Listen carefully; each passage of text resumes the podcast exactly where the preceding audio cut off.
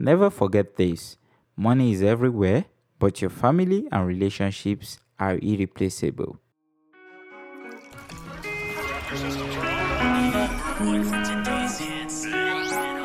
Have you wondered why some marriages and relationships last while others don't? Are you questioning the marriage or relationship you're in right now? These, more questions and discussions we shall unravel on this series, Wonders of Love, as our host, Olugbemi Sowemimo, will be sharing tips and advice to help you gain insight that will strengthen marriages and relationships that will lead to marriage through wisdom and inspiration from God. I know you want the very best in your relationships and marriages, so stay tuned and be inspired. Always remember, it's God's will that your relationship be sweet.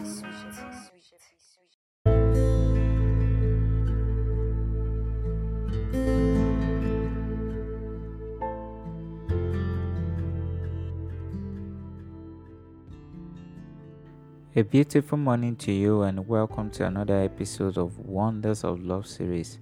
I still remain your host, Olugbemi Sowemimo, and it's a pleasure to have you here again on this series.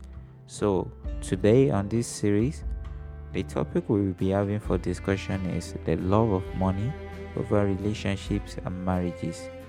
The love of money over relationships and marriages.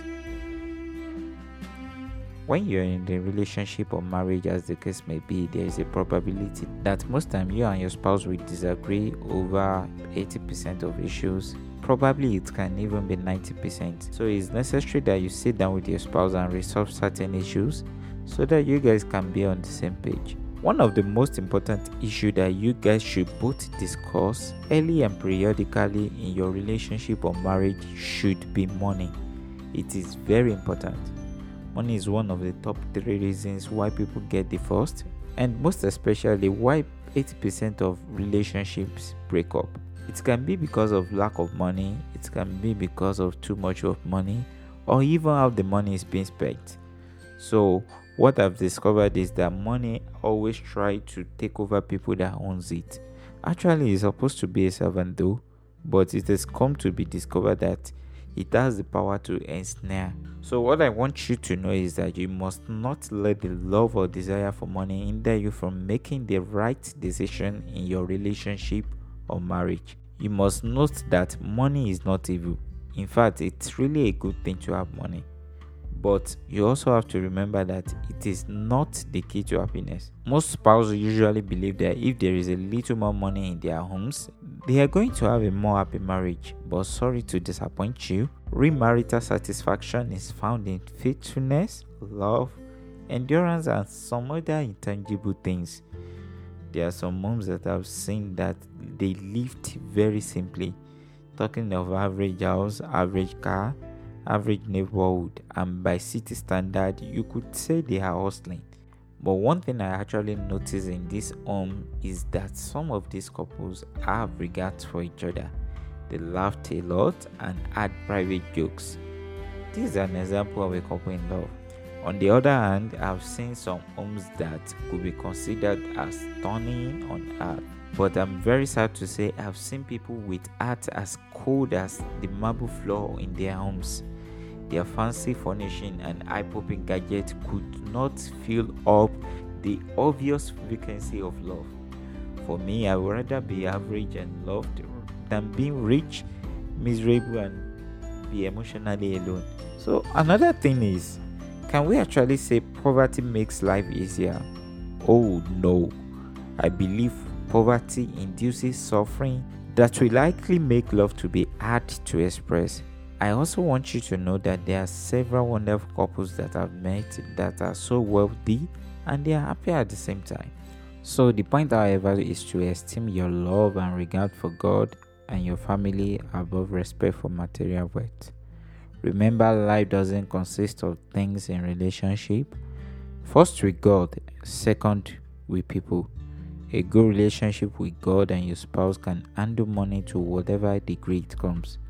Money will amplify your flaws and your strengths, both personally and how you operate as a couple. I want you to know that. So, if you are stingy, unintelligent, mean spirited, and envious, money will multiply that side of you.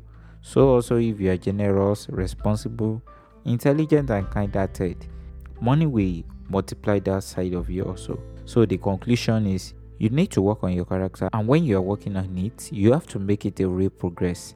In addition to your character, here are some things that you might want to consider to help your monetary hostilities. Let me start with the men. As a man, we must provide for our family. We must have a home with food on the table. It's however not critical that our families live in the lap of luxury at the expense of our relationship with them. Let's take for instance a man who bought his wife a new car and her response is, A car won't keep me company at night.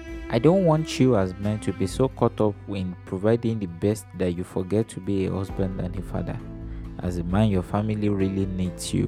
This also applies to ladies who may be the rich madam of their homes. You need to be a wife and also a mother, not just a money bag. On the flip side, do you think it's wrong to want more when money is not in abundance, or is it wrong to work harder and have more? Actually, it's not. It is a very good idea to work hard and put in effort, but the point is, don't be totally obsessed with wanting more. I will advise you to embrace godly contentment in all you do.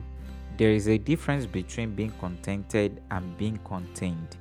Contained speaks of trying to make progress but remains in that, which means imprisonment. Being content speaks of peace, gratitude, and optimism, which means appreciating the present and also at the same time hoping for a better future.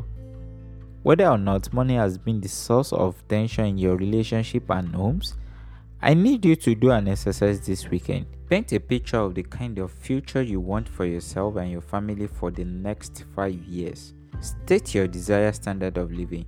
Be specific as possible. Where do you want to live? Would you be an investment owner? Would you be a house owner? And so on. What is your aim to get there? Do you have to take some courses? Do you have to go to school? Do you have to change jobs? Don't forget to make a list of what kind of relationship you would like to have with your spouse and your kids as well.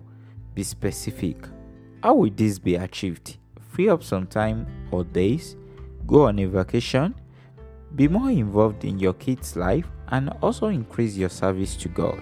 Now that you and your spouse both have a rough picture of how and what you like your life to be in the next five years, that's very good work towards it together. In doing so, remember you juggle five balls in life. The first is your family, the second is faith or integrity, the third is your health, the fourth is your friends, and the fifth is your work. The first four balls are made of crystals, while the last ball, which is your work, is made of rubber. If you let the crystals fall, they will shatter. So my point is when you are faced with critical decisions that requires compromise, be sure to protect your crystals above the rubber. Never forget this. Money is everywhere, but your family and relationships are irreplaceable. Thank you for listening. I trust this has been a blessing to you. If so, don't forget to like, share, and subscribe. Have a wonderful weekend, and God bless you.